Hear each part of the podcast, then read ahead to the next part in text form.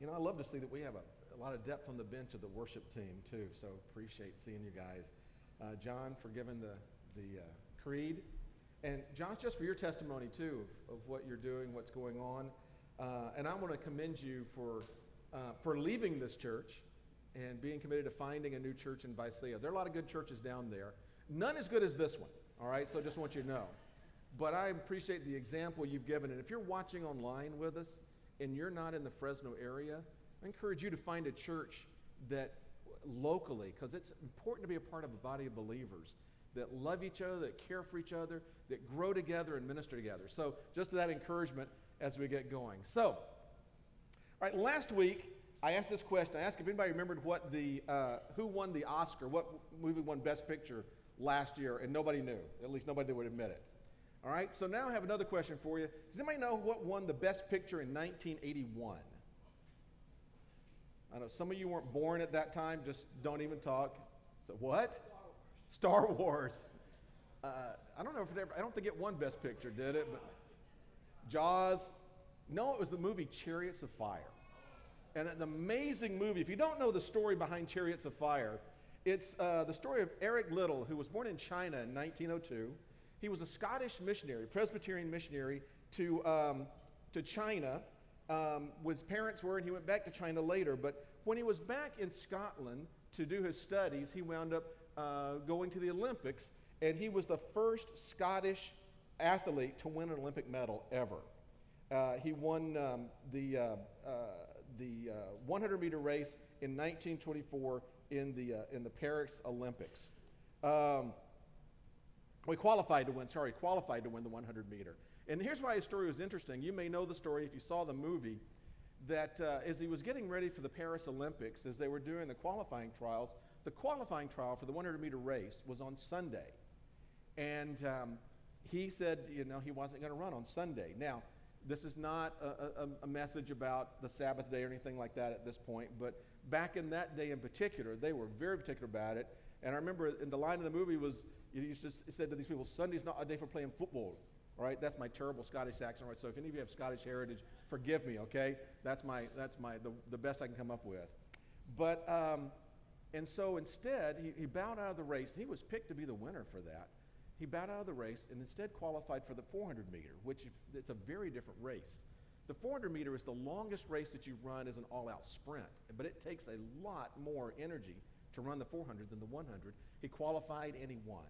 And so that was an amazing story that. But, but there's something you may have forgotten, and we've got a little clip here from the movie um, that I want to show you about what happened when he was a, a, couple of years earlier. He was running a race, a, a, I think it was another 400 meter race actually that he was trying to run at that point, and he uh, and he fell down. So let's take a look at this clip. It's one minute long.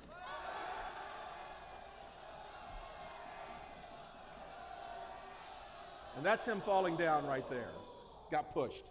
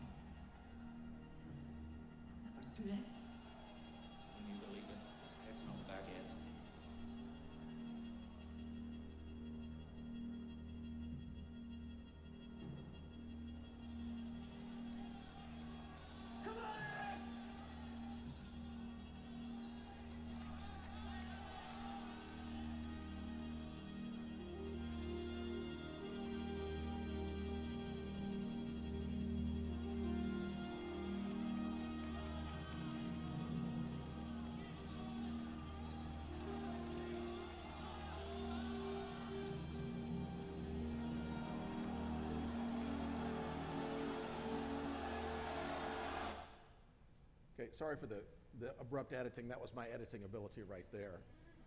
Because I just used a minute clip. In fact, if you go try to watch it later on YouTube, they'll probably blank that out because of the Vangelis music there, all right? But, um, but we're good. We're not, we're not getting any money off of this. So. Um, but here's the deal.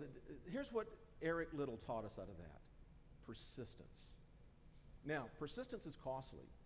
In fact, I understand that that was the last race he won that year. It so sapped his strength that he didn't win another race the enti- that entire year. Now, he came back later again to win an Olympic medal. But that was one of the amazing things about his life even falling down, he came back and won that race. And so, what I want to teach us today is um, how the apostles in the book of Acts teach us to be persistent. So now, we, this is our, about our fourth message out of the book of Acts. So let's kind of recap what we've seen. So previously on Acts of the Apostles, all right, let's see what, what went on there, okay? First, we find out in Acts chapter 1, Jesus gives them the commission to go into Jerusalem, Judea, Samaria, and the entire world. And we're still in that first part where they're in Jerusalem. And then Jesus ascends into heaven. Then in Acts chapter 2, the Holy Spirit comes and 3,000 people are saved. And Peter preaches his first sermon. Then we move to Acts chapter 3, and the lame man is healed, and they find their first persecution by the Sanhedrin, that ruling council of the Jewish people. and they had a bold response to it. And last week you looked at how the apostles taught us to be bold no matter what. To be bold. But today we're going to look at being persistent. And so let's, uh, now, normally I'll read my scripture and then have prayer and then go into uh, you know, each, each point. But because we're going to look at the entire fifth chapter of Acts today, that's unusual for me to use that much scripture. So I'm going to go ahead and lead us a word of prayer now, and then we're going to look at each passage as we get to it, okay? Because that help you uh, kind of pay attention better. So let's have a word of prayer. Father, we are so thankful again for the opportunity to worship today. Father, we're thankful for everybody who's gathered here with us. But Father, mostly we're thankful for your word. Father, for the, the, the, fact that this was written so long ago, but you wrote it in such a way that it had meaning to the people of the first century. It has meaning to the people of the 21st century. And Father, may your Holy Spirit speak to us through your word today. Not through my words, Father, but for the words of Scripture. And Father, may we use this to understand, Father, how to love you better and to serve you better and to be more like Jesus every day. In Jesus' name we pray. Amen. Now, as we get into the book of Acts, the first thing I think we're going to see is that we need to be persistent when others disappoint you. Now, I don't know if you guys are familiar with disappointment, but the apostles were. And let's talk about it here in Acts chapter 5, starting with verse 1. But a man named Ananias and his wife Sapphira sold a piece of property. However, he kept back part of the proceeds with his wife's knowledge and brought a portion of it and laid it at the apostles' feet. Now, at the end of chapter 4, they talk about Barnabas, who we learn a lot about later, sold a piece of property and did it. So some other people started doing it. Back in Acts chapter 2, we, we saw that they were selling their property possessions and sharing them with anyone who might have need.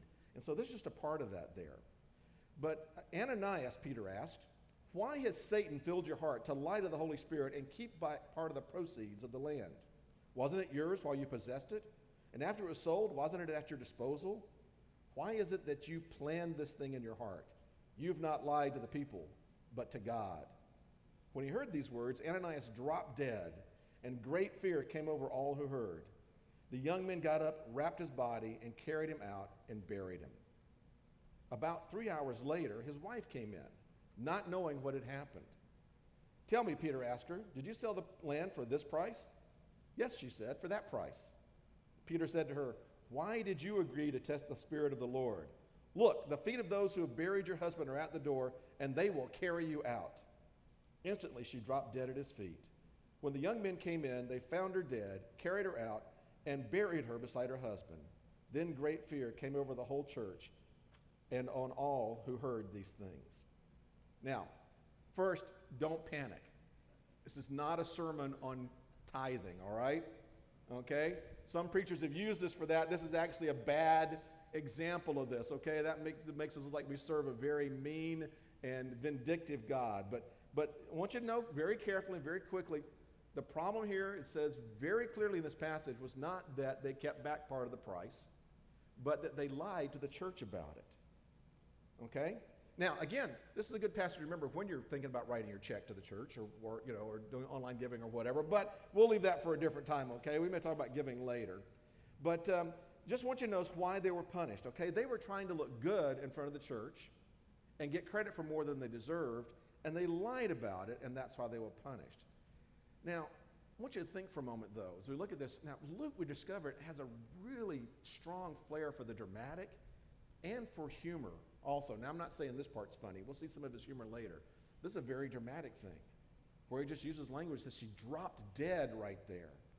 And the irony, I'm an irony of it, but I don't know what the right word, the surprise of it, the suspense of it, when Peter says, Hey, see these people coming in the door? They just buried your husband. You're next. Okay? Now, we can sort of feel a little bit, you know, maybe I heard some people giggling about that. It does seem a little funny because we're so used to seeing things like that on television. But now let's go back to what the, what the early church felt like. Imagine it's a body of believers there.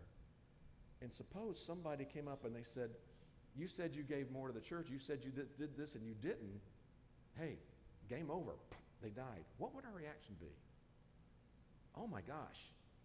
For a lot of us, there would be like, I'm not playing this game anymore. I'm going somewhere else. This is too serious for me. And there may have been some people who left over that, either scared or not understanding what was going on. You know, today there'd be like, you know, investigations and there'd be business meetings called, and there'd be people trying to find out what happened and blame this and blame that. But I think there were some people in the crowd that saw this and they said, wow, that's disappointing. This is serious. But wow, how are we going to move forward when we've got people like that? that and Ananias and Sapphira are one of the few of the early Christians that are named by name in the Bible. They may have been leaders in some ways. You know, they, they were probably more well off than most of the church because most of the early Christians didn't own a lot of land, certainly not enough to sell. And they looked at this and they went, like, wow, there's a leader, there's somebody we knew. And they did this. I, I, I can't deal with this. This is, you know, but that's not what happened with most of the church. You know, as long as churches have people, there are going to be times that someone lets you down or disappoints you. Maybe it's someone you've been trying to disciple who decides to abandon you or abandon the church. I've seen that happen many times. My wife, over her ministry, has mentored several young women. That was a gift God gave her. And there was always a young woman in her life that that came to her for mentoring. And I remember one young woman, I won't mention her by name, I think she may still live in the Fresno area, but very up and coming. She'd been, I had been her, um, her leader when she was in the youth group. And as a young adult, she was on the worship team, and she was growing by great leaps and bounds. And one day she walked into my wife's office and said, uh, I'm leaving the church. And she said, Where are you going? She goes, I'm not going anywhere. She had fallen in love with a non Christian who didn't want to have anything to do with the church. And she chose him over Jesus. And it was crushing. It was crushing her. And I can think of other times.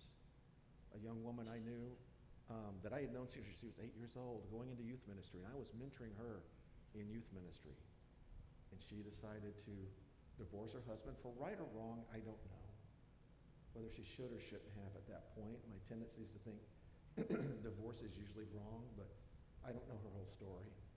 But I had invested so, my wife and I both had invested so much in her. We, we called her our third child for a while. and then when she divorced, remarried, and walked away from her church. And it's painful, it hurts.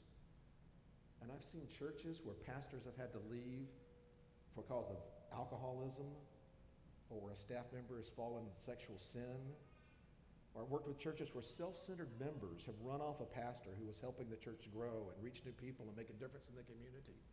Helping the church make a difference in the kingdom of God, but people didn't like what he was doing. And so they ran this pastor off. It's happened over and over and over again. As long as there are people in churches, there's going to be people who are going to disappoint you and let you down. There's going to be problems like that. And it hurts and I've seen times that churches haven't recovered from it. I know it, thinking of one church in Southern California in particular that I had to, they've just closed their doors for all practical purposes because there were people that just let them down, leaders that didn't lead in godly ways. And it's going to happen like this. And while we can look at the story, how Luke wrote it, and see irony in it, and see and have a very poignant story, think about what it meant to that church and how crushing it might have been to them. But now, let's look at what the church actually did. Let's go back to the scripture for a moment, okay? And let's look at starting with picking up in verse 12. And let's see how the believers responded. And this is right after that passage. This is the very next verse, and it says, Many signs and wonders are being done through the people, through the, uh, among the people through the hands of the apostles. And they were all gathered together in Solomon's colonnade. That's the part of the temple where they met. It's the, the patio area, I guess and it would be the coffee shop nowadays, okay? That kind of thing. And believers were added to the Lord in increasing numbers, multitudes of both men and women. And as a result, they would carry the sick out into the streets, lay them on cots and mats, so that when Peter came by, at least his shadow might fall on some of them. Now, it doesn't say necessarily they were all healed because of his shadow, but it just does say, in addition, a multitude came together from the towns surrounding Jerusalem, bringing the sick and those who were tormented by unclean spirits, and they were all healed. Now, catch that? Here was how the church responded. We had a tough situation. That hurt. That was painful. That was sad for us to see. But what they do? They kept on preaching. They kept on gathering together. They kept on meeting needs. They kept on healing people. They just kept moving forward, doing the things that God had called them to do. again, look at it again. They still met together. They kept ministering to people. They kept telling people about Jesus and the wonderful sacrifice that Jesus made on the cross. Ladies and gentlemen, that is the only responsibility and the only proper response we have when something disappoints us in church or in our lives is that we keep on doing what God has called us to do and being whom God has called us to be as a church and as individuals. now, we may not be a church where lame people are immediately healed. I think God still does healing. I'm not sure he does it as often as we see on some of these, if there's still TV preachers out there on cable somewhere. Maybe he does, maybe he doesn't. That's not for me to judge. But we are a church that regularly sees the miracle of relationships being healed and people receiving forgiveness of their sins and giving their hearts to Jesus and their lives to Him. Ladies and gentlemen, I'll trade that miracle for the miracle of walking any day of the week and twice on Sundays. Anytime I will give that. We still have a job to do, no matter how much we may have been hurt or disappointed by someone in the past. We need to be persistent in growing as Christ followers and in helping other people grow as followers of Jesus. That's the first thing. When people disappoint you, the only thing you can do, the only proper response is say, I'm going to go back to what Jesus told us to do. We're going to go out and preach the gospel. We're going to go out and minister to people. We're going to do, as they said in Micah, to, to, to, do, to love justice and righteousness and walk humbly with our God. That's what we're going to do. That's what He has called us to be, to be His witnesses in Jerusalem, Judea, Samaria, and to the uttermost parts of the earth. That's the only response when people disappoint you. But this church faced more than just disappointment from others. You got to think, when's it going to stop? Well, probably when Jesus comes back. It kept going on for them. So the second thing we see in this passage is, passage is be persistent when circumstances are against you. Sometimes you can't blame somebody in particular. It's just things don't go right for you.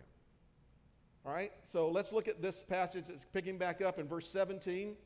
Then the high priest rose up, he and all who were with him, who belonged to the party of the Sadducees. Remember, those were the people that really liked the Romans. They were doing well. They were the upper crust of Jewish society, and they were the predominant members of the Sanhedrin, the Jewish ruling council. And he said, and they were filled with jealousy. So they arrested the apostles and put them in the public jail. Wow. So there you go. There's actually circumstance. I guess you could blame the authorities for that, but it's just, you know, you, it's, the, it's the society they lived in. The Sadducees were in charge. They didn't like anything that might bring the Romans down on them that might cause problems there. They wanted to keep the status quo going, and Jesus breaks the status quo. And they did not like that. So, again, what the passage before this, things looking good for the church. People respected them, they spoke well of them, people even sought them out for help. But with the Jewish leaders, it was a different story. The high priest ordered the apostles to be put into the public prison. Now, maybe he was jealous or worried or something like that. Maybe he was worried the Romans would come, or maybe he was jealous that he was losing some of his authority. But for whatever reason, he said, This has got to stop. Put these guys in jail. Now, you may notice a similarity to what we talked about last week. Last week in chapter 4, Peter and John are thrown into jail. And some people think this might be the same story, that, that Luke got mixed up and was hearing two different sides of the same story. But it's not because um, it wasn't just Peter and John this time, it was the apostles, maybe all of them. And it wasn't a private prison, a guard room in the, in the temple. This was a public prison, and it doesn't mean a public prison like one funded by the public. It means a public prison where people could see them. it was a prison of humiliation. It was a prison where they could be publicly seen, publicly punished. It would have been the equivalent of you see, you know, if you read, you know, stories of the pilgrim stuff, the stockades, you know, where people had people out like that, or like the cross where it was on a public display. So they were here in this public prison uh, as a place where they could make a public statement about, you see what happens? You follow Jesus, this is what happens to you right here. We're not putting up with this mess anymore. Now, I wish I could say this kind of stuff doesn't happen today, but it does. It happens even in Fresno, where, well, you know, recently the community rose up against Adventure Church from its use of the Tower Theater. Now, I'm not trying to be political here. I'm not trying to actually condemn anyone at this point. I don't know all the details of the situation. I just know what I read in the Fresno Bee, and I can't imagine that that was balanced. But if you work, anybody here work for the Bee? Okay, if you did, I apologize. All right, maybe maybe it is balanced. I don't know, but but uh, so I'm not going to call it persecution. But it's clearly a, clearly a case where the authorities were opposed to the work of a church for right or for wrong, they're opposed to the work of the church. And even in our church, we're having to spend some time and money getting our children's ministry up to speed with some relatively new California laws. And it's frustrating. It's going to take some energy. It's going to take some, some time. It's going to take, um, we may lose some children's workers because we got to do background checks on all of you. Some, I've looked at our church, some of you may not pass, the muster. I don't know. We'll see when that, when that comes. So, so we'll see what happens at that point. I actually know a church where the chairman of the deacon's wife refused to, to, to be fingerprinted. And they had to, it caused some problems in the church because I don't know what it was in her past she didn't want to know about, but they didn't want church to know about. But she refused to be fingerprinted. And they came to me, and I'm just like, I, you know what? I don't know if I can help you with that one. But um, so anyway, I know these kind of things still happen. Circumstances still get rough. Maybe not as rough as it was for the apostles. So I don't think we can bemoan our situation. They've not thrown Hunter and me into jail yet. There's still time, bud. We might make it yet, all right? So let's just keep praying, all right? So see how it goes. But how did the believers respond to this? Let's look again, pick up in verse 19. But an angel of the Lord opened the doors of the jail during the night and brought them out and said, Go stand in the temple and tell the people all about this life. And hearing this, they enter the temple at daybreak and begin to teach. Wow. Again, now we can get hung up on the angel miraculous saving of that thing, and sometimes Jesus does save us miraculously, and sometimes he chooses not to. We don't know why God does the miracles sometimes and doesn't at others. That's something that's beyond our pay grade, okay? We don't, we don't get to understand all of that. Sometimes God lets us know, but sometimes we just have to trust in Him. But the angel lets him out. By the way, this angel, it could have been an angelic, like we think of angels today, but the Greek word angel is just the word for messenger. So it might have been an angelic being floating down, you know, and, and flying in and unlocking, you know, touching the thing and unlocking and being this big message to the, to the, um, to the apostles. But it could have been just a God follower, a Christ follower, who was on the inside. That God had told him or her, go, let them out. And so somebody just, so it could have been just, so think about it that way. How much more difficult it would have been for the apostles to, if somebody just says, it's somebody they knew, that let them, okay, go. But listen, I got a word for you from God. Don't go in hiding. Just go back out and preach again, okay? Just do that. I'm not sure they've been so, so eager to do that if it just been a regular person doing it. I don't know. If I was having trouble here and Jeremy said, came up to me and said, hey, just lean into the trouble, do it, cause more problems. I don't know if I'd have believed Stephanie, should I believe him if he says that to me? I don't know. So that, don't answer that one out loud, all right? So, um, so, for, but whatever, whether it was a, uh, this, what we think of as an angel or just a human messenger, we don't know. But um, whatever case it was, the apostles went right back out and started their assignment. They didn't worry about the disappointment. They didn't worry about the attacks. They didn't worry about the fears. They just worried about the task of helping people and telling them about Jesus. What's the response when circumstances are against you? You go back out and you do the mission. You keep doing what God's called you to do. That's exactly what the apostles are teaching us right here. Now, we're going to take a little interlude for a moment. Um, have I? Is the timer over already? They've I already gone 40 minutes? Oh, yeah, wow. I asked him to set a timer back there to try to get to try to make sure I get down low, but uh, okay. How far? How long have I, have I gone so far? Anybody, any idea? All right, keep preaching. All right, well, I know, but we've got some guests today, and I don't want them chase off going like, I don't want somebody passing out from hunger or anything like that today, too. So, but I do want to get to this point right here. There's an interesting little interlude, all right? This is sort of a sidebar to my passage, but I don't want to skip it here because I think this is one of the things I love about Luke. He does have a sense of humor and irony that we miss sometimes. So let's, let's kind of pick up here. I was going to skip over this passage because it doesn't fit my, my points, but I, this, it's just too good to pass up. So let's pick up back up in, uh, I think this is verse 22. It says, When the high priest and those who were with him arrived, they convened the Sanhedrin, that is the full council of Israelites, and sent orders to the jail to have them brought. But when the servants got there, they did not find them in jail, so they returned and reported, We found the jail securely locked and the guards standing in front of the doors, but when we opened them, we found no one inside. As the captain of the temple police and the chief priests heard these things, they were baffled about them and wondered what would come of this. Now, catch this situation. All right? What is going on in these guys' minds at this point? Wait, we just locked them up and they're not there and it's locked. How did they, what is going on? You know, they're sitting there, you know, I think they're looking like, like a three year old looks when you go, hey, I got your nose, you know. They're like, huh, how did, what's happened here, okay? They're trying to, and the stuff that's going through their mind at this point, they're thinking, okay, wait a second. Do we have a mole in the organization? Did somebody let them out? Wait a minute, or did somebody else get through with it? Is this, is this a bigger thing than we thought going on? Oh no, what if God did this? Is this, wait, this cannot be, uh, okay, what, all right, uh, okay, I, I, can't, I can't figure it out. They're baffled by it. I love that word, baffled by it, wondering what would come of this. Well, Luke went right on, and this is, I love this humor of Luke. It says in verse 25, someone came and reported, Look, the men you, you put in jail are standing in the temple and teaching the people. And then the commander went with the servants and brought them in without force because they were afraid the people might stone them. Oh my gosh.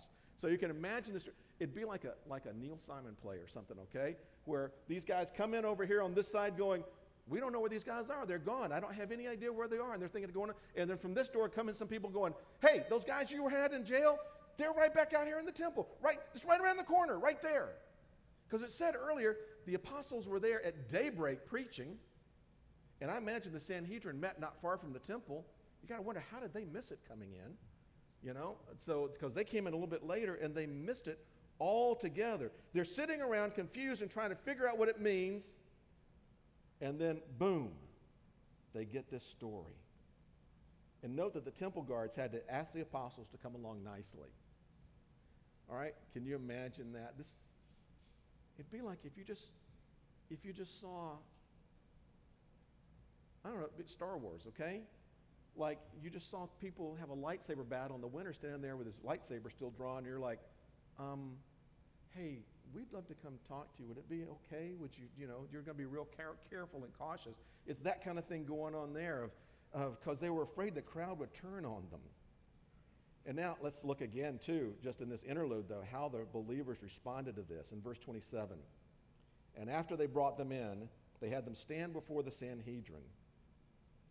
And the high priest asked, Didn't we strictly order you not to teach in this name? Look, you filled Jerusalem with your teaching and are determined to make us guilty of this man's blood. Reminds me of arguments I've had with my wife where I focused on totally the wrong thing. Boy, the high priest is missing it here too. He's not focused on the message of Jesus. He's Look at what you're saying about us. You're trying to make us guilty about this. The high priest was making it about himself. But Peter, being bold again, says, Peter and the apostles replied, We must obey God rather than people. And he goes on to say, The God of our ancestors raised up Jesus, whom, by the way, you had murdered by hanging him on a tree. All right, so man, just take it in a little bit there, Peter. Okay? You killed him, but God had different ideas. God exalted this man to his right hand as ruler and savior to give repentance to Israel and, the for, and forgiveness of sins. We are witnesses to these things. So is the Holy Spirit, whom God has given to those who obey him. By the way, the Sanhedrin did not believe in spirits, angels or demons or anything like that. And so Peter's just digging it in with these for these Sadducees that are on the, in the Sanhedrin. So again, they sit here and they blame the apostles. They say the apostles are bla- blaming them for the Jesus death. And Peter, by the way, this shows Peter was the, was the really the first spokesman, says, We must obey God rather than people. That's the answer to that charge of why you're teaching. And then to that second charge, you're blaming us, Peter says, Well, you did do it. You put him to death. And we noted last week that we're all responsible for Jesus' death because he died for us. It was our sins that took him to the cross. So let's be honest. It wasn't the Sanhedrin that put him to death, it was our sins. Let's just be honest about that. You know, not just yours alone, sins of the whole world. But we all had a part in it. We were all part of it there. But the Sanhedrin did have special responsibilities because they were the ones who handed him over to the Romans and asked for his death. And I got a couple of verses here I want to kind of show you that. Okay, John 18, 31 and 32. Talking, Jesus is talking to, to um, had been meeting with, uh, Pilate had been meeting with Jesus. And so Pilate said to them, Take him yourselves and judge him according to your law. The Jews said to him, We are not permitted to put anyone to death. So Pilate gave them permission to put him to death, but the Jews were the ones who did it. It was the Sanhedrin that asked for it. And then in John chapter 19, verse 11, Jesus says, The one who handed me over to you has the greater sin. So Jesus is talking to Pilate, and he says, Pilate, you're messing up with this, but you know what? This is really the fault of the Jewish people who handed you over to me. Now, that's not to condemn all the Jewish people. They are no more guilty. All the Jewish people are no more guilty than we are. But the Sanhedrin had special guilt here with it, all right? So Peter basically says, You put him to death, but you know what? God used that to bring about something more powerful.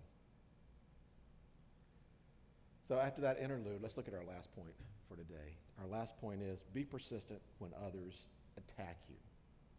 All right, so let's pick back up in verse 33. And again, I don't normally go through a whole passage this long, but I just wanted to be able to. There's just too much good stuff in here, all right, on persistence. So when they heard this, they were enraged and wanted to kill them. Well, I suppose so. All right?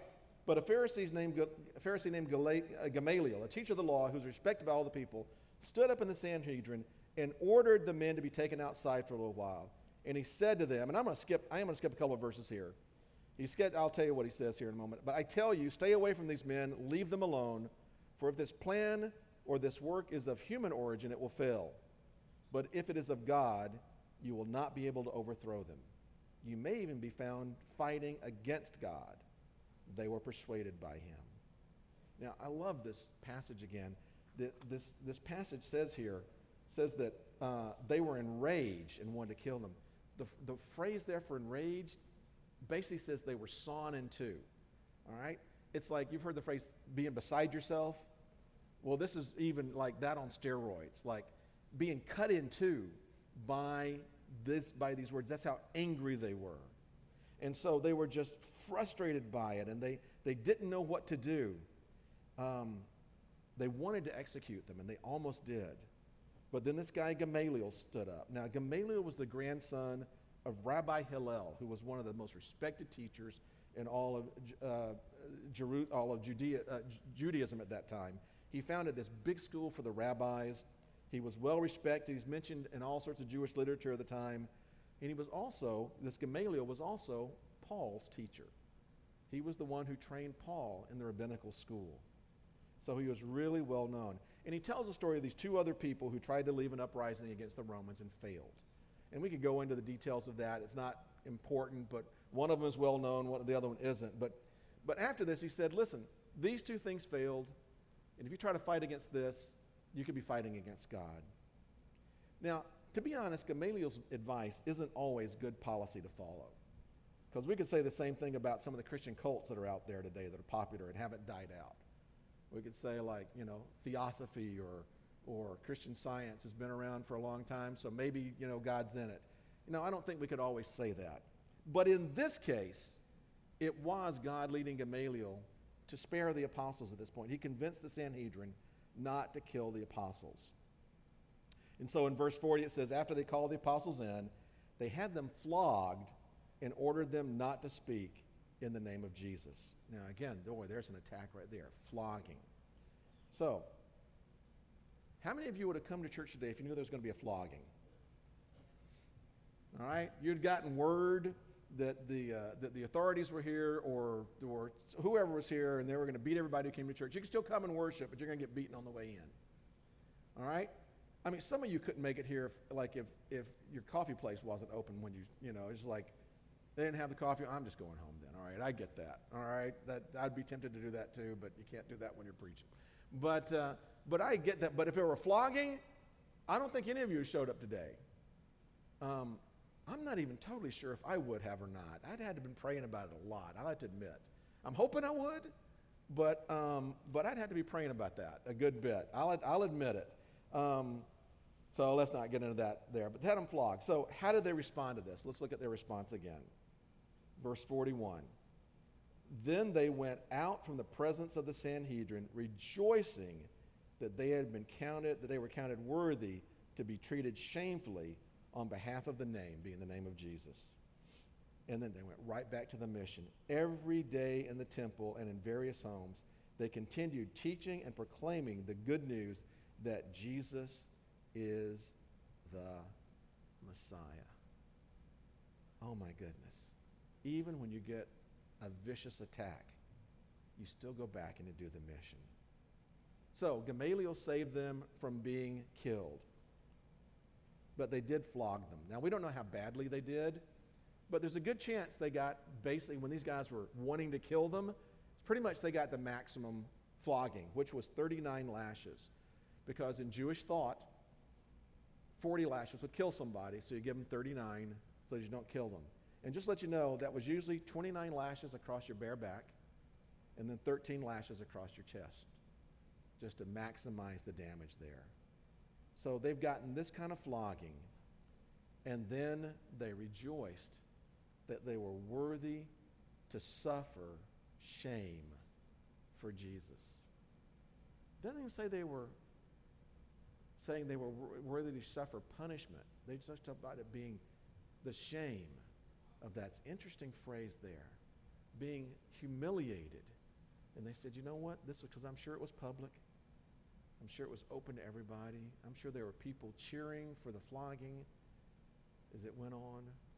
They said, you know what, God, thank you that you've counted us worthy of suffering this shame. Imagine what that said to the leaders. What do you do with these guys? You beat them to the fullest extent of the law? And they turn around saying, Thank you. That was great. We appreciate it. God, you are wonderful. And they go back to the rest of the people and they just, again, rejoicing. And they kept on doing the things they were supposed to do. So there's really one point today. When things go bad for you, whether personally or whether for us as a group, what do you do? You go back to what God's called us to do. That early church faced several setbacks.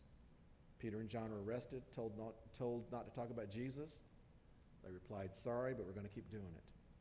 Two members of the church died because they lied to the church. The group kept meeting every week, or every day, maybe even. I think it was every day. Not that everybody showed up every day, but somebody showed up every day as that went. All the apostles are arrested. When they're set free, they go right back to the temple courtyard first thing in the morning and start preaching again. They're threatened with death. They said, We're not going to stop. They flog, they're flogged, they rejoice. What do you do with people like this? Because the early church could not be stopped, no matter what happened to them. So, what does this mean for you today? Well, let's I want to approach this on two levels personal and on a corporate level as a church. First, keep praying for non believing friends and looking and keep looking for opportunities to share the message of Jesus. I think this is our most important takeaway right here. Don't ever give up on those who don't know Jesus. Be persistent with them. All right? We mentioned last week you don't have to be a jerk about it, but you can continue to love people and look for an opportunity to share. I want to encourage you all, if you, if you feel led and you can do it, to join us here on Wednesday nights. Actually, right here in this very spot right here, we join together for prayer and sharing. Last Wednesday, we spent a good bit of time praying for lost people in our, church, you know, that people know. I I tell you, it's been, it was one of the most moving times for me since I've been at this church. Just to be with a group of believers, praying for each other as we're all know that we have friends, family, coworkers, neighbors who don't know Jesus, to be praying for them. Super important. Maybe some of them will come to know Jesus this week or this year. Maybe some never will. But we're going to be persistent in praying for those who don't know Jesus. If you've got lost friends or family members or whatever, whether you choose to pray corporately with the church or not, be persistent in your praying for them. Second, stay dedicated to the mission of our church.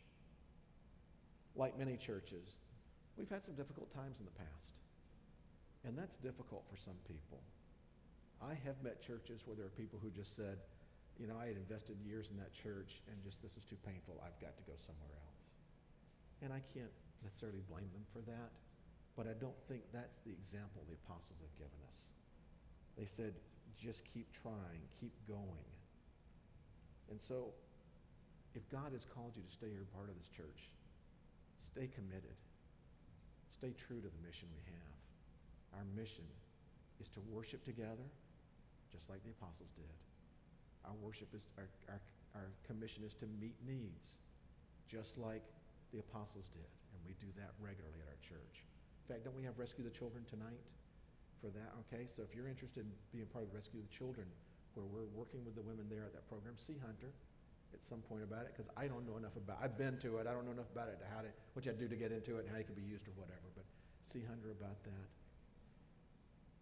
or be reaching wherever God sends you Monday or Tuesday if you have Monday off to work, to be still carrying out the mission of our church wherever God sends you. You know, we've had some, and then third, don't be discouraged by setbacks, distractions, or missteps. We've had some in the past, and we will have more in the future. In fact, I will make some of those myself, okay? It's good, you know, in the, in the months that I'll be with you, there's going to be times that you're going to say, like, I didn't like what he said there. I didn't think that was very nice. And hopefully we can talk it out. And if I'm wrong, I'll apologize for it. But if the story of Acts is any guide, and I think it is, or we wouldn't be preaching on it, we will face other hard times in the future, whether it be in the church, whether it be in our community, or whether it be in your own life. Nonetheless, we must be persistent and keep on going doing what God's called us to do. And last, don't let the past control the future. Right? Remember Philippians 3 14, 13 and 14. We didn't, didn't put it on the screen here, but this is we preached on this a couple of weeks ago. But one thing I do, forgetting what lies behind and reaching forward to what lies ahead, I press on toward the goal of the upward goal for the prize of the upward call of God in Christ Jesus. No matter what's happened in the past, I'm going to not let that slow me down. And I'm going to look forward to the future, to what God has called us to do. We've made mistakes in the past, we'll make some more. But we can't let the mistakes in the past keep us from being bold and persistent. Let me put it this way our past does not control our lives. Jesus is the one who should be in control of our lives. And through him, he will move us forward to his call, the call of God through Christ Jesus. One last verse I want to share with you as we wrap up. Ephesians 6:12 says this, "For our struggle is not against flesh and blood, but against the rulers, against the powers, against the world forces of this darkness, against the spiritual forces of wickedness in the heavenly places." And our real battle is not against our past mistakes or our past leaders. Our real battle is out there as we push back darkness. We push back the darkness in the lives of those who do not yet know Jesus and those who struggle to find God's meaning in their lives. This world needs us. God has called us into this world. Now you say, well, he's called us out of this world. Yes called us out of this world to be his people. He's called us into this world to serve. The world needs us. Let's be persistent.